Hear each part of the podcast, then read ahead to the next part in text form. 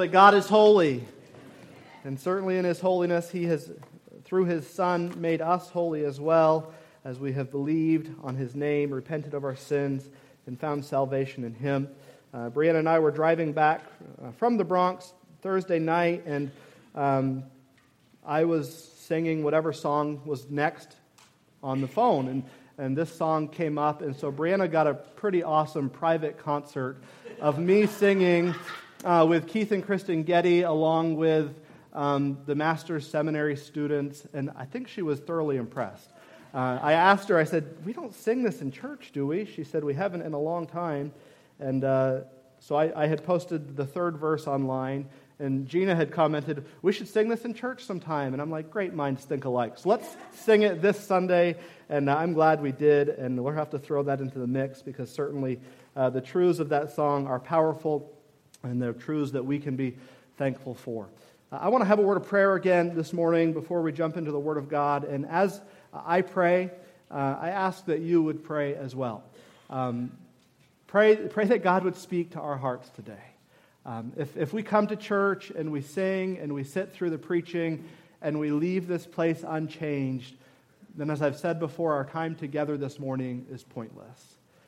And so as we have sung, uh, as we have read Scripture, and now as we get into the preaching of God's Word, I, I pray that we would desire for God to speak to our hearts and that we would allow Him uh, to do a great work in us. Do you believe today that God wants to do a great work in your heart? We should believe that. And so, if we believe it, let's desire it. Let's allow the Spirit to speak, and so that we can be changed into the image of Jesus Christ. Let's pray. God, you truly are holy. And as we have just sung so many great songs that remind us of so many great truths, God, I pray that that would only bring our heart to the place where we are ready to receive your word. God, I pray that, that we would not be foolish enough to think this morning that our church service our church services are separated, meaning that the singing is the worship portion and the preaching is just something where we learn more about you. God, I, I pray today that we would see how these things come together. And when they're done rightly and appropriately with a heart that is being led by the Spirit, everything we do this morning is worship. So, God, I pray that as we look to your word, that, that we would hear what you would have for us. I'm reminded of the words of Christ echoed several times in the Gospels He that hath ears to hear, let him hear. God, I pray that, that we would hear today, that we would allow the Spirit to apply the word to our hearts, so that when we leave this place, God, we look more like your Son, Jesus Christ, than when we came in. That certainly in each of our hearts, there is still work to do. And so, in the places that we have been trying to hide or in the things that we have been holding tight, God, I pray that we would let them go today so that you would have preeminence in our lives, so that in all things that we do and say, you would be glorified. We thank you again for the time that we can gather. In Jesus' name I pray. Amen. John the Baptist was an interesting fellow. He was known for wearing camel's hair and eating locusts and wild honey. He was a bold preacher who was willing to call out the highest of officials for their wickedness. And this was in part uh, one of the reasons that led to his death by beheading. He was a key player during the intertestamental period of time within biblical history. He was unique. He was noticed. He was used of God, and in fact, Jesus says this of John the Baptist in Luke 7 26 through 28. But what went ye out to see? A prophet? Yea, I say unto you, and much more than a prophet. This is he of whom it is written, Behold, I send my messenger before thy face, which shall prepare thy way before thee.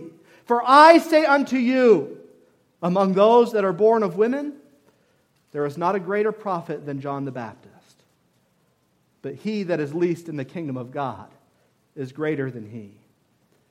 John's ministry was unique, and actually it was prophesied about long before he ever came onto the scene. One of the places that we see him spoken of uh, is in a writing that was uh, written 400 years, over 400 years before John came uh, to be a living person. And in Malachi 3:1, the Bible says this, Behold, I will send my messenger, and he shall prepare the way before, the, before me. And the Lord, whom ye seek, shall suddenly come to his temple, even the messenger of the covenant, whom ye delight in. Behold, he shall come, saith the Lord of hosts. The point of John's ministry, as we've seen in Malachi, was to point people to the Messiah. In this writing in Malachi, we see that both these ministries of John and Christ were in this prophecy. John was the one who would come and prepare the way before the Lord, and Jesus was the one who would come and fulfill everything that was written about him in the Old Testament. And as he came, he would bring with him the new covenant. And so John was interesting to say the least. But the story doesn't end there. John was about six months older than Jesus, and their moms knew each other. And not only did they know each other, but they were related. John and Jesus were cousins. And when Mary went and visited Elizabeth, the Bible says that John leapt in his mother's womb upon hearing her salutation. It seems that the Spirit was working in such a way at this time that before Mary even spoke a thing about the baby inside of her womb, that Elizabeth and John recognized that the favor of God was upon her. I often wonder what their childhood was like. John being the forerunner of Christ and Jesus being the Messiah. Both knew their roles. Both knew that God had something significant for them to do.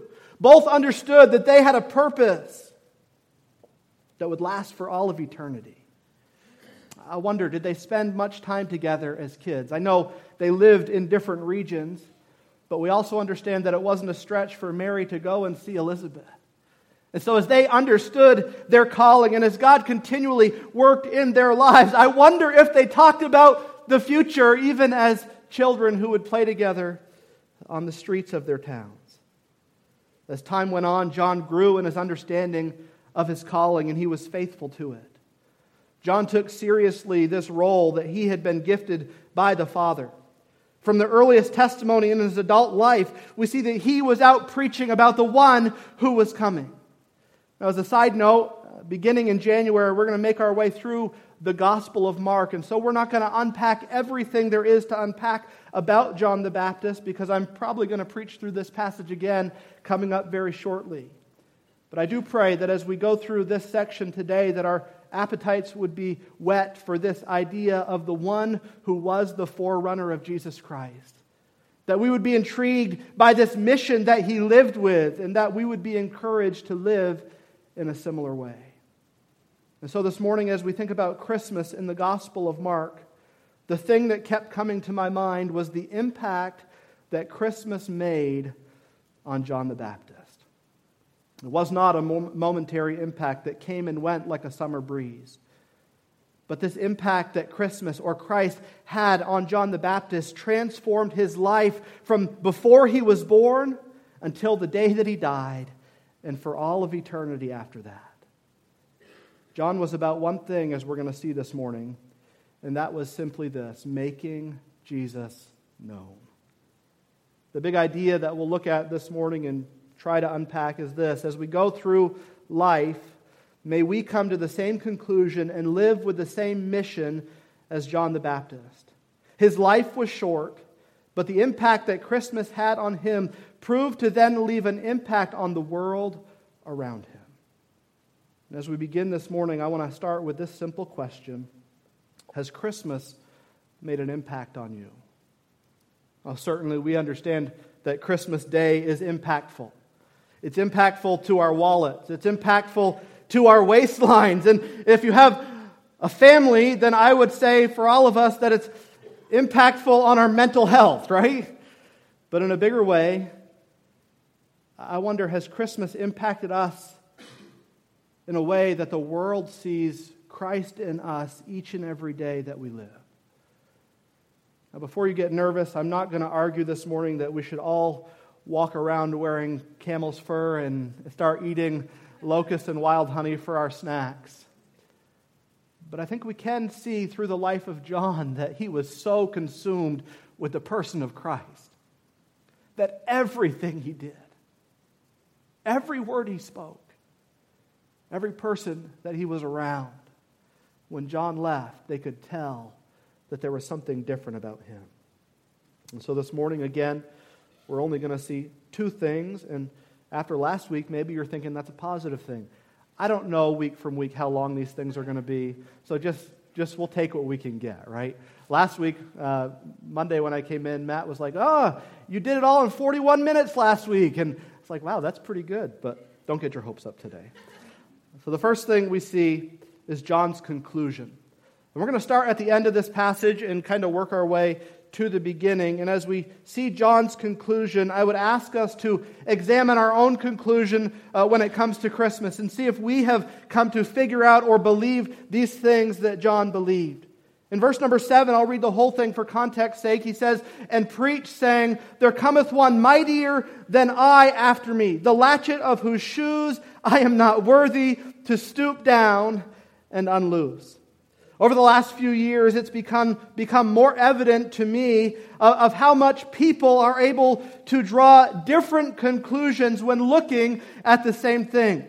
Uh, we have seen this in the social realm, the political world, the, the climate conversation, and even the health world. People who view things from seemingly the same perspective can draw drastically different conclusions. As it is true today in that regard, I believe it was also true in Christ's day as well. When people heard about Christ, many didn't know what to think.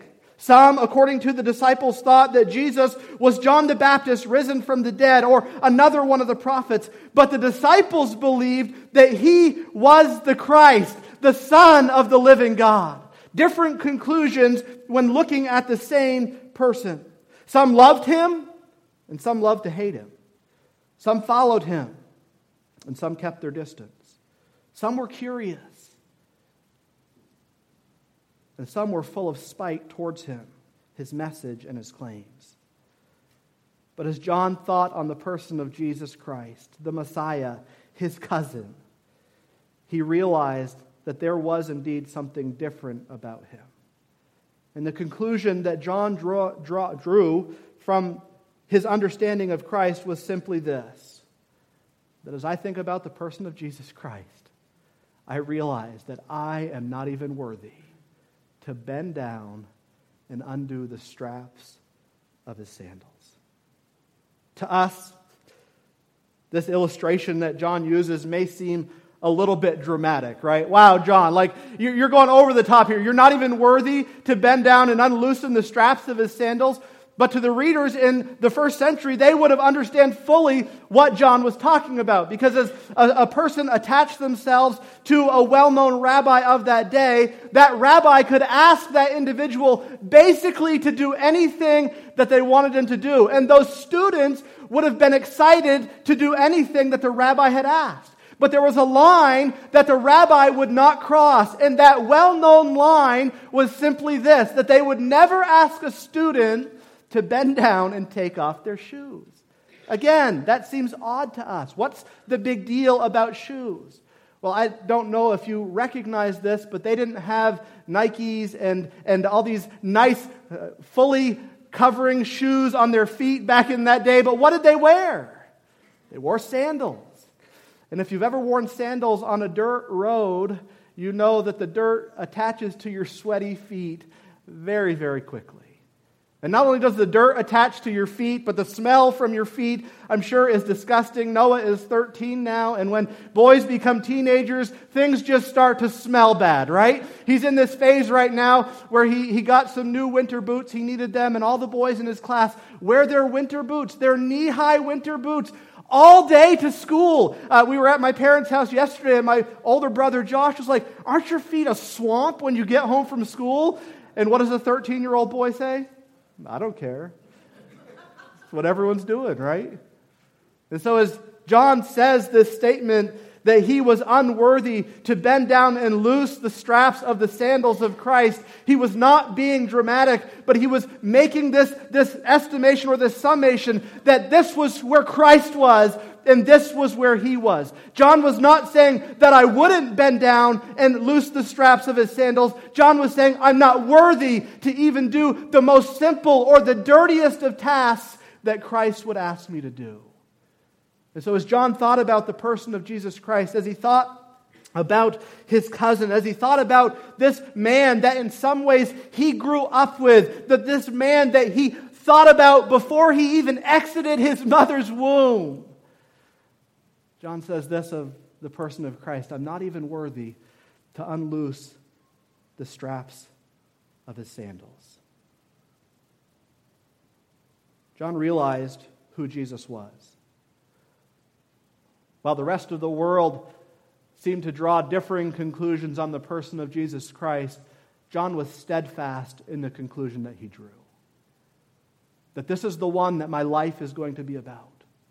This is the one that I will preach and proclaim to any and all who are in earshot of my voice. This is the one who I will spend my days pointing people to. And this is the one that as I think of him, I think of myself at the very same time, realizing that I am unworthy of him.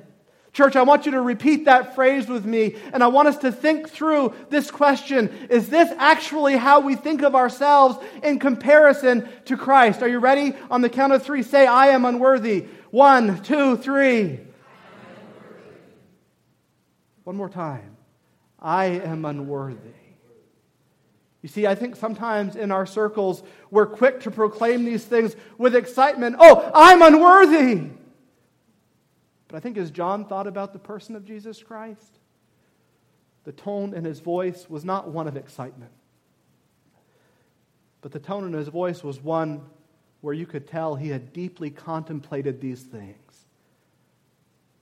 And as he spent his days pointing people to the Messiah, the Lamb that was slain before the foundation of the world, the words that rolled from his mouth were simply these I'm unworthy of it of all his glory, of his worth, worthlessness, uh, as John was thinking of his, himself in comparison to the person of Jesus Christ, John made this statement I am unworthy.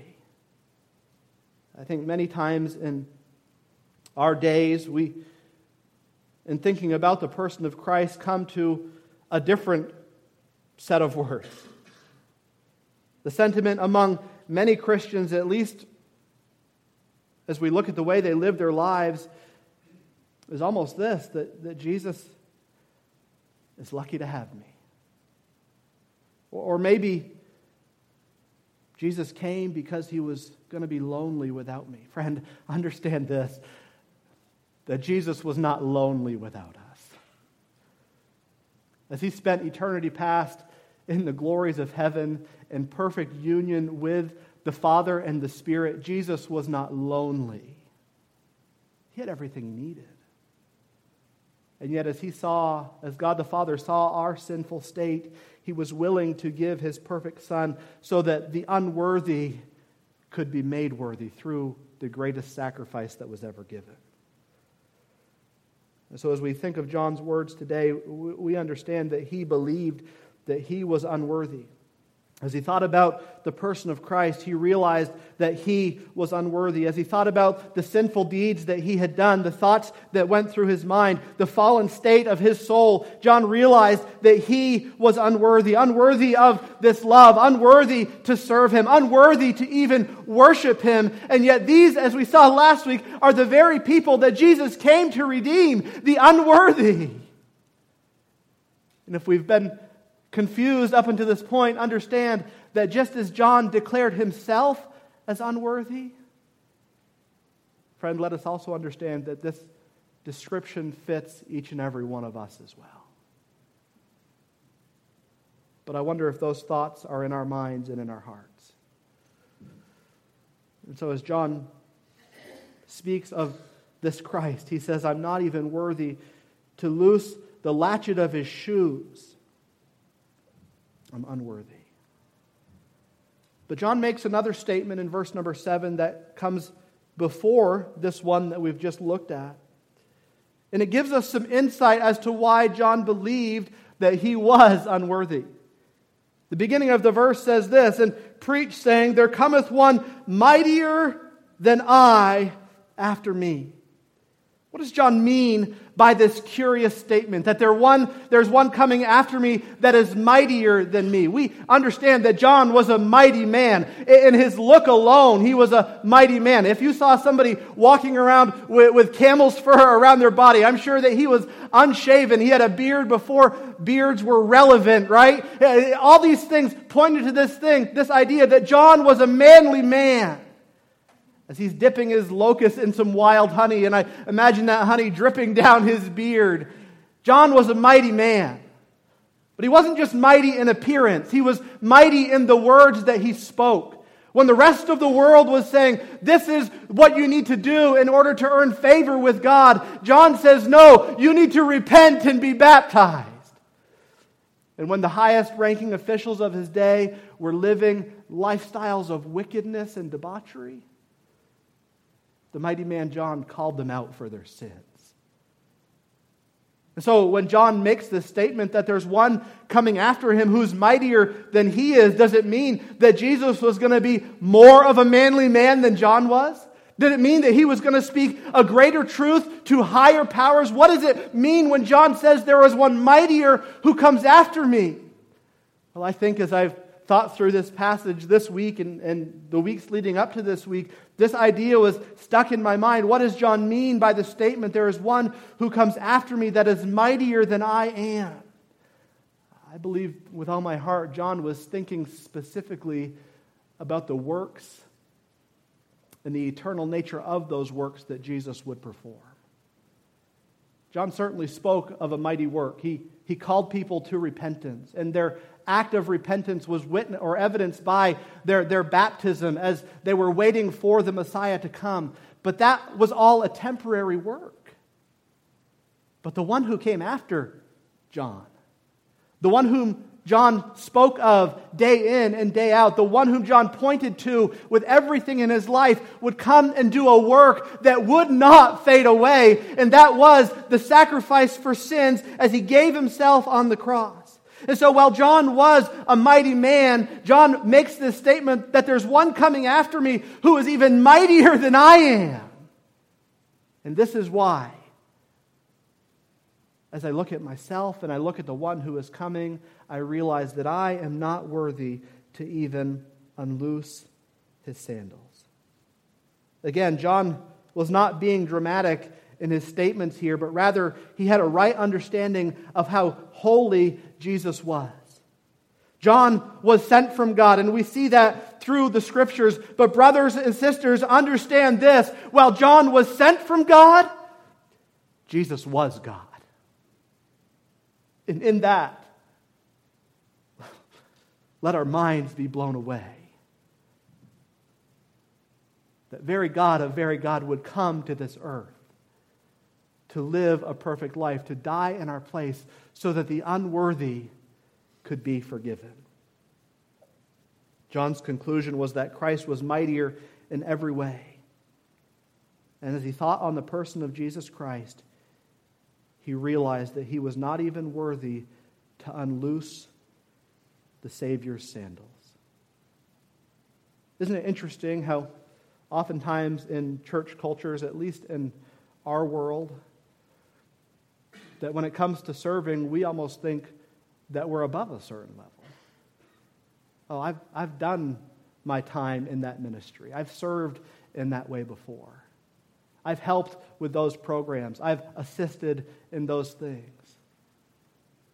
But, church, understand this that as we serve the Savior, every opportunity we have, whether it's in cutting the grass or straightening the chairs, our heart's mentality that resonates from our lips and from our lives should be this that I am unworthy to do these things. That it's a privilege beyond anything that I could ever earn or deserve. That, that serving my Savior is something that I should never have the opportunity to do. and yet he has made me worthy to do this thing. As state, these statements are made in verse number seven, we must understand that this was not self deprecation, but this was an honest conclusion after some self evaluation. When John understood his sinfulness, when he understood who he was as an individual, John came to the conclusion that he was unworthy. So I would ask us as we wrap up this first point what is your conclusion as you think about Christmas? Oh, it's exciting. It's exciting till those credit card bills roll in, right? Then it's like, wow, we went overboard once again. It's exciting to think about the time spent with family. It's exciting to, to have special church services. I'm excited this year that Christmas falls on Sunday. I truly am. What a privilege to celebrate the birth of Christ with our brothers and sisters on the day that we have been called to set aside to worship Christ each and every week of the year. It's an honor, it's a privilege. But I pray as we meditate on all these good things that God has given us as His children, that we would live with this mentality that of all these things, we are unworthy. But in His goodness and in His graciousness, God has given them to us. So the first thing we see is John's conclusion. And I would ask again, what conclusion have we drawn as we think about the Christ of Christmas? The second thing that we see is John's mission. In verses 1 through 7, we see that Mark does an excellent job of describing for us in a, a, a snapshot uh, glimpse uh, the way that John lived his life. Uh, Mark, as we're going to see as we go through this book, uh, was, was not one who dwelled a long time on the details, right? I think it's 40 times the word immediately is mentioned in the book of Mark, simply stating, first off, the fast paced nature of Christ's ministry, but it's also pointing to the way that, that Mark was wanting to write, that he was just simply showing that Jesus was indeed the Son of God. And as the Son of God, these are all the things that he did. If Mark's wife had written the Gospel of Mark, it probably would have been much longer. You guys didn't appreciate that joke. but as Mark wrote the Gospel, we see that he stuck only to the, the facts. He, he gave just the things that were needed to be known so that he could point to this reality that Jesus was indeed the Son of God. And so, as John lived his life, we see that he came to this grand conclusion that Christ was the greatest thing ever. And that was seen in the way that he lived his life. Friends, it was, it was day in and day out, from the womb until his head was chopped off, that he lived with this lifestyle, that Jesus Christ was indeed preeminent, that he was the one who was sent from God to be the Savior of the world, that he was the one who would give himself as a sacrifice for sins. And since that was true, John lived with this mission that every day of his life, he was going to make Jesus known. Now, did John have an easy life? No. No. By very nature of the, the words that he spoke, John's life would not have been easy. If you think back to this time when John and Jesus lived, was the whole world excited at this reality that Jesus had come as, as the God man to give himself as a sacrifice for sins? If you're confused, just fast forward to the end of Jesus' life, and what did they do to him? They crucified him. And so while Christ was not popular, we understand that John's message was not popular. And in speaking this message day in and day out, John would have faced persecution in ways that we don't comprehend. And while we're not given many details over the persecution that he faced, we understand why. And it's simply this that the Gospels are not about John the Baptist, the Gospels are about Jesus. And as John lived with this impactful story in his mind that Christ came to save sinners, of whom he would agree with Paul that he was the chief, John then lived with this mission that in everything he did, he pointed people to the one who would be the Savior of the world. And so in verse number two, We see that John understood his mission and who he was sent from. It says, As it is written in the prophets, Behold, I send my messenger before thy face, which shall prepare the way before thee. As John lived his life, he lived in such a way that his mindset was this I'm preparing the way for the one who is coming that is mightier than I am. Everything I do is about preparing the way of the Messiah. And as that was John's mission back then, as he was waiting for Jesus to come in fullness, as he started his earthly ministry, church, understand this that God has given us the very same mission. Why? Because Jesus is coming again. And if that's true, then we should live with the mission of John the Baptist that we go before him to prepare his way. And as Jesus came the first time to prove that he was the Savior of the world, we understand that he's coming the second time to prove that he's also the just judge of the world. And we would do well to be about the business of John as he lived with this mission to prepare the way of the Lord. In verse number three, we see what John's job was. He said, The voice of one crying in the wilderness, Prepare ye the way of the Lord, make his path straight. Now, as we think of a wilderness, we understand that John was in a literal wilderness, a desolate place where people were coming from the known towns and villages at that time to where he was to hear the message that he was preaching. But can we agree today, without drawing too much of a, a vast conclusion, that we also live in a spiritual wilderness today? We do. That as John lived in a desolate place, speaking of the vegetation and the plants, we live in a desolate place when it comes to the truths of God's word being believed by everyday people. Just think for a moment about the people that you do life with outside of your church family. Think of the people you work with. Many of them don't believe in Christ. Many of them don't believe the truths of God's word. And that was the very place that John was called to speak the message of the coming Messiah. And I believe with all my heart that is the very place that we are called to speak the message of the Messiah as well. That we cry in the wilderness, preparing the way of the Lord. As John's life continues, in verse number four, it says, John did baptize in the wilderness and preached the baptism of repentance for the remission of sins.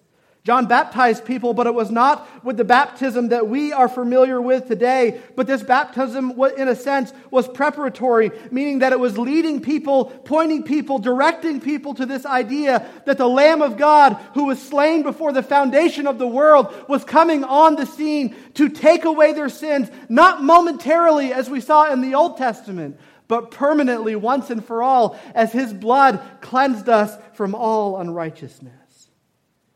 In verse number five, we see that John's life had an impact. It says this, and there went out unto him uh, all the land of Judea, and they of Jerusalem, and were all baptized of him in the river Jordan, confessing their sins. John's ministry was impactful. And the reason that he was wanting to have an impact on the world that he lived in was because the idea of Christmas, the incarnation of Christ, had had a great impact on his life. He lived with conviction. He served with great passion. He walked with great intention. And all of this sums up for us the mission of John that his life was going to be about pointing people to the Christ who had come into this world. All that he did, all that he said, in every way that he handled himself. It pointed others to this reality that Jesus was indeed the most important person who had ever walked on this earth. And I would ask us today do we believe that's true?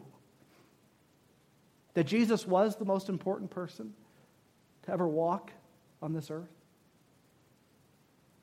If it's true, then I would ask us are, are we living with the mission of John? Are we using our resources? Are we using our abilities and our gifts and our talents and our influence to point people to this truth that Jesus is the Savior of the world? John's ministry was about one thing making Jesus known. You say, well, that was easy for John. John had a calling from God from before the time he was born. In his mother's womb, when he heard the idea that Jesus was coming, he started trying to fight his way out so he could do the work that he was called to do. It's different for John because John lived in a different time. John was a prophet. We're not prophets. John was, you fill in the blank. And as you fill in the blank, I would ask you to stop right where you're at. Because if and when we begin making excuses about why our lives aren't about Jesus, then we're revealing that we have a deep, deep problem within our hearts. You see, the story of John should, in some ways, be very convicting to us. Because I think at times John lives or lived in a way that we're often not familiar with. Again, I'm not saying that, that you need to start wearing the, the camel's hair and eating the locust and wild honey, but I would say this that there are elements in John's life, in the way that he lived, in the way that he handled himself, that should be seen in our lives. Who here today would admit that you have trouble even doing daily devotions at times?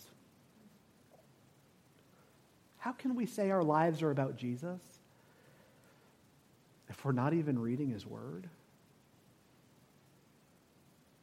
I'm not saying that to be mean. I truly am not.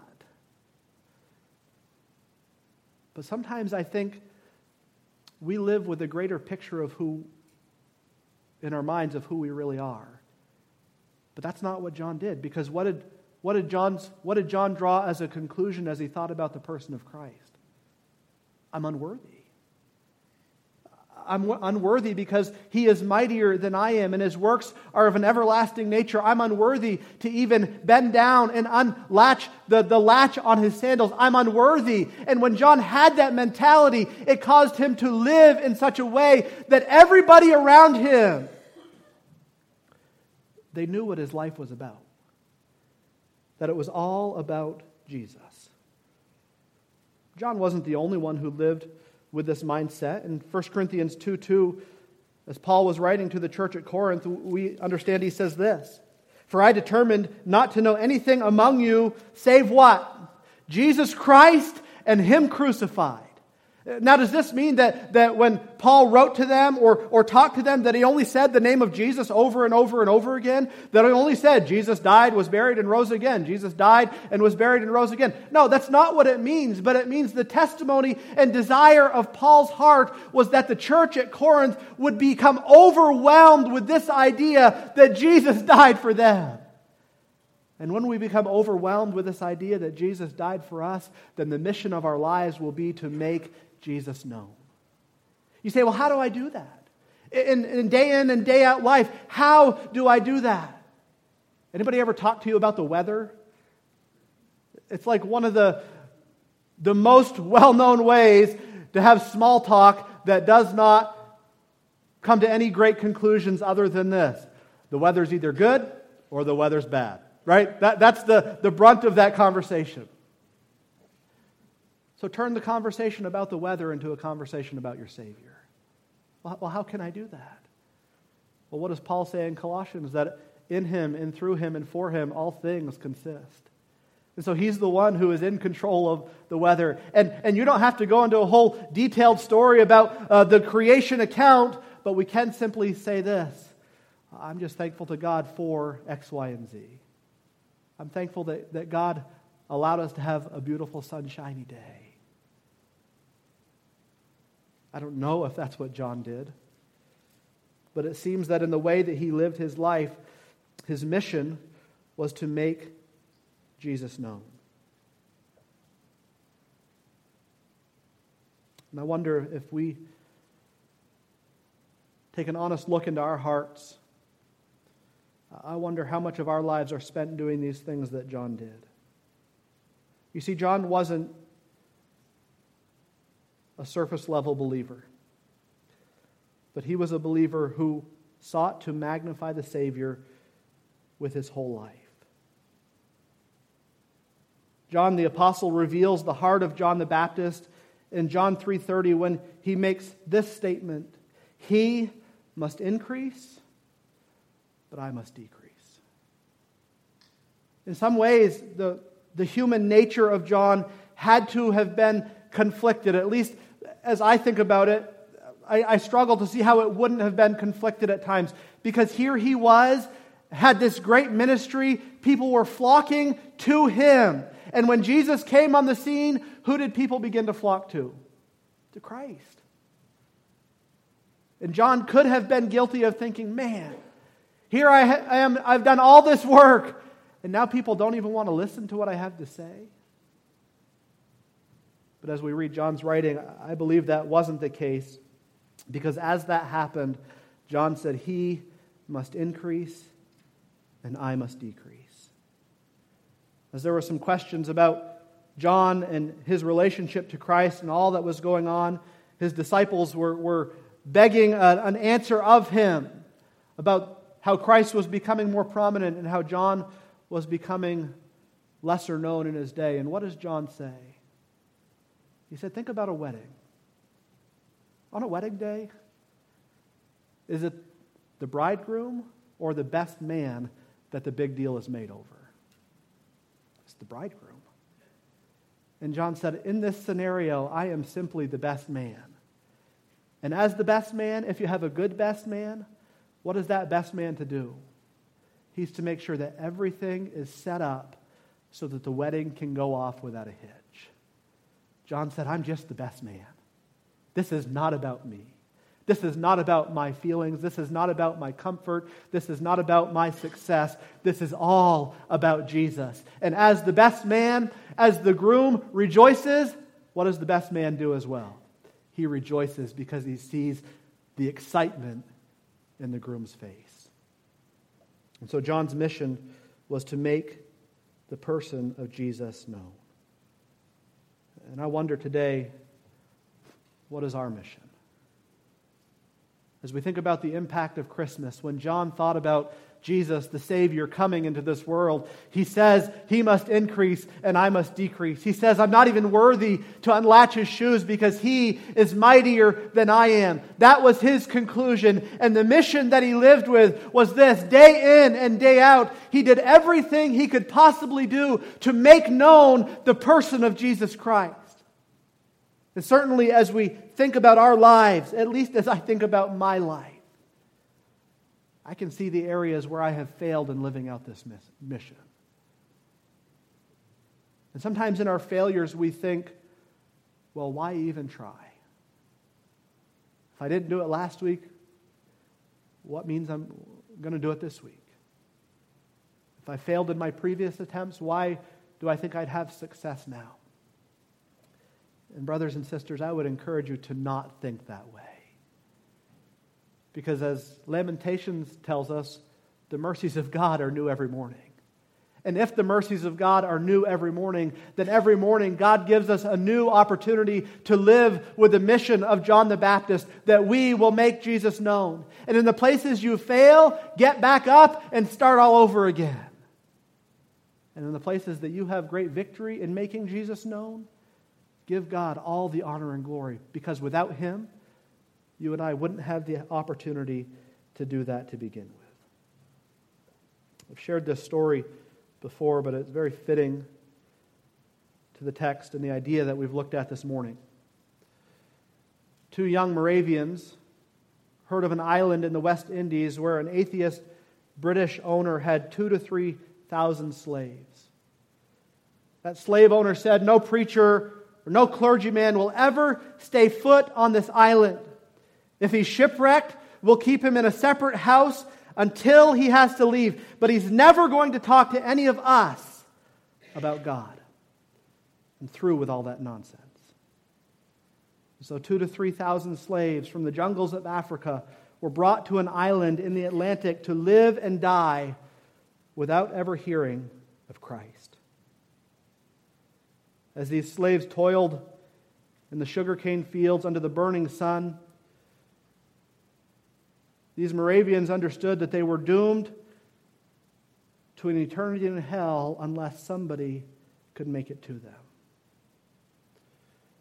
Two young men in their 20s from the Moravian sect heard about this plight and they were willing to go, but not just go, they were willing to sell themselves to this British planter for the standard price of a male slave.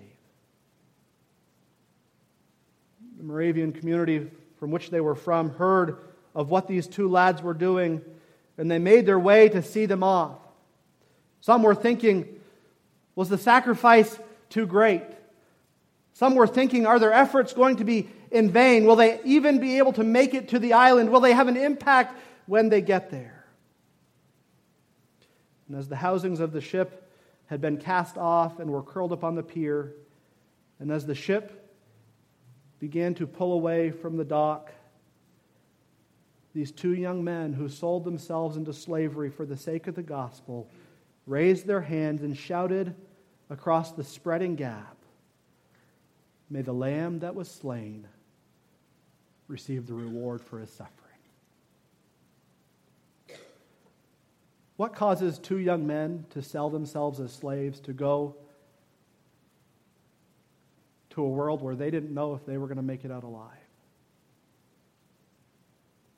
I would argue that it's because Christmas had an impact on their lives.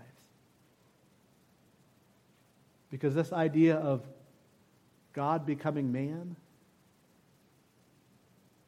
and Him being the Savior of the world impacted them in such a way that when they heard about those who would never have the opportunity to hear about a Savior, they said within themselves, then we'll do anything it takes to make our Savior known. This week, as we went to see Ken Baker, we had dinner with them before the service, and we were getting ready to leave. And as Ken was talking about the journey that he had been on and what a difficult process it had been to go from where he was to where he is now, one of the th- statements that he said struck me. And his words were this I'm just praying that God would use all the pain that I've been through for the sake of his kingdom. It's back pain. Like, we don't pray for God to use back pain for his glory, right? Why? Because we don't want back pain. We just want back pain to be over with. And that's honestly how we treat everything that is uncomfortable in our lives. But as Ken thought through his calling, as he thought through his mission, his conclusion was this I just want Jesus and the kingdom to advance in the place that I live. And so I would ask you today what impact has Christmas had on you? We love Luke 2. I love Luke 2. I love the prophecies in the Old Testament about this idea that a Savior was coming.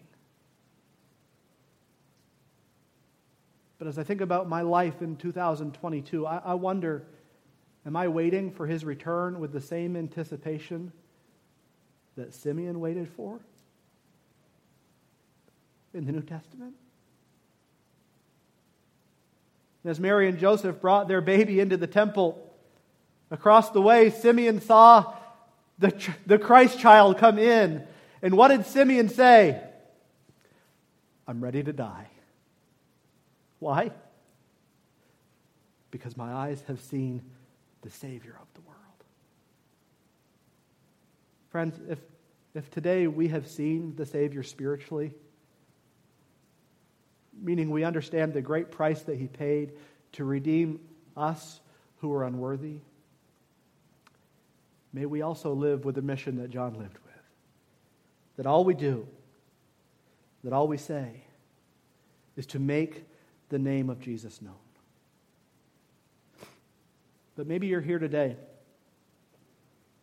and unlike many of us in this room, Christmas hasn't had an impact on you yet. Maybe you've heard the story of, of this guy named Jesus coming into the world. Understand, friend, first off, it's more than a story, it is 100% truth. that God became flesh. And he wrapped himself not in adult flesh, but in baby flesh.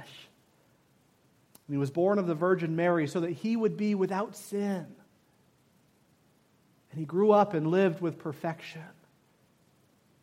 And towards the end of his earthly life, he started a ministry where his whole point was to draw those who were far from him very close to him. And in his greatest act, he sacrificed himself as he died on the cross for your sins and for mine. And the Bible says that all who believe in this Jesus and repent of their sins can be saved. And those words may be unfamiliar to you belief in Jesus and repentance. What does that even mean? Well, belief would just simply be this an act of faith saying, I understand that I cannot save myself. But there's one who died in my place that can, and it's in him I am placing my faith. And repentance, I know we don't use that word much these days, but what is repentance? Repentance is, is basically this agreeing with God about who you really are. That you're a sinner. And that because of your sin, you have no hope apart from Jesus Christ. You see, John's mission was to bring the Savior into this world, to point to the one who would be the sacrifice for sins. And as we think about Christmas today, that's what we do as well. So if you've never trusted Christ as your Savior, understand this it's, it's not some great theatrical moment.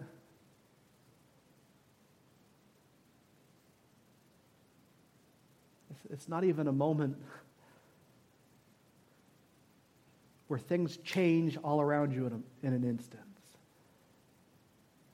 But it's simply this you coming to the foot of the Savior recognizing who you are and recognizing who He is and placing your faith and trust in Him. I wonder, will you let Christmas have an impact on you today?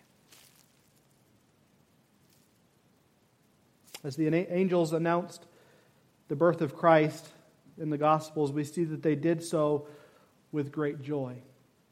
And what's peculiar about this is that the angels though they understand what God did, the idea of salvation is lost on them. Why? Because they don't need salvation, they can't attain salvation. And so, why then did the angels rejoice when Jesus came into the world?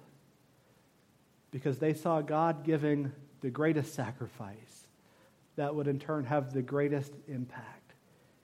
And in turn, after that, bring God the greatest glory.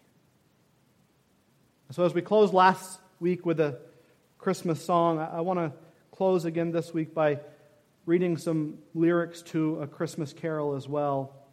And the Christmas carol is this Hark, the herald angels sing. A couple of the verses say this Hail, the heaven born Prince of Peace. Hail, the Sun of Righteousness.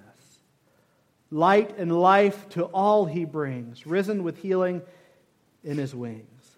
Mild he lays his glory by, born that man no more may die. Born to raise the sons of earth, born to give us second birth. Hark the herald angels sing, Glory to the newborn King. Come, desire of nations, come, fix in us thy humble home. Rise the woman's conquering seed, bruise in us the serpent's head. Adam's likeness, Lord, of efface. Stamp thine image in its place. Second Adam from above, reinstate us in thy love. Hark the herald angels sing, Glory to the newborn King. As the angels sang a song that gave glory to God, as John the Baptist lived a life that brought glory to God, I pray that we would allow Christmas to impact us in a way that our lives would be in everything we do and in everything we say to bring glory to God. And isn't he the one who deserves it? Of course he is. So let's live with the mission as we draw this conclusion, as we think about the impact of Christmas. God, we thank you for this day again that we can be in your house. Thank you for your word that we can look to and for the encouragement that we can find within it. And God, I know this, this is not a traditional Christmas text. But as John thought on the Savior coming into the world, God, I pray that we too, as we think about this idea of the Savior coming into the world, that we would allow it to impact us in such a way that our lives are about Jesus and Jesus only. God, if there's any here today who have never trusted Christ as their Savior, I pray today that you would draw them to yourself through the power of your Spirit. That they would be uncomfortable in their place right now as they think about the weight of their sin and the gift that you have given in your Son, Jesus Christ. And God, for those of us who are saved, may we live for your honor and glory.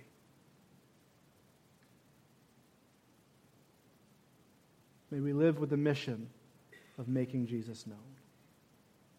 We thank you again for the time that we can gather this morning. God, may you use what we have looked at today for your honor and glory and for our good as we're transformed into the image of your Son, Jesus Christ. And it's in his name we pray. Amen. Just stand with me as we close out our service this morning. If you have questions about how Christ can be your Savior, if you have questions about what repentance means and what faith in Christ means, then I would ask you to meet me at the back, and together we'll go through the Word of God and show you how you can be saved. And for those of us who are saved, which to my knowledge is the majority of us in this room today, I pray that we would desire right here and right now for Christmas to have a fresh and new impact on our lives.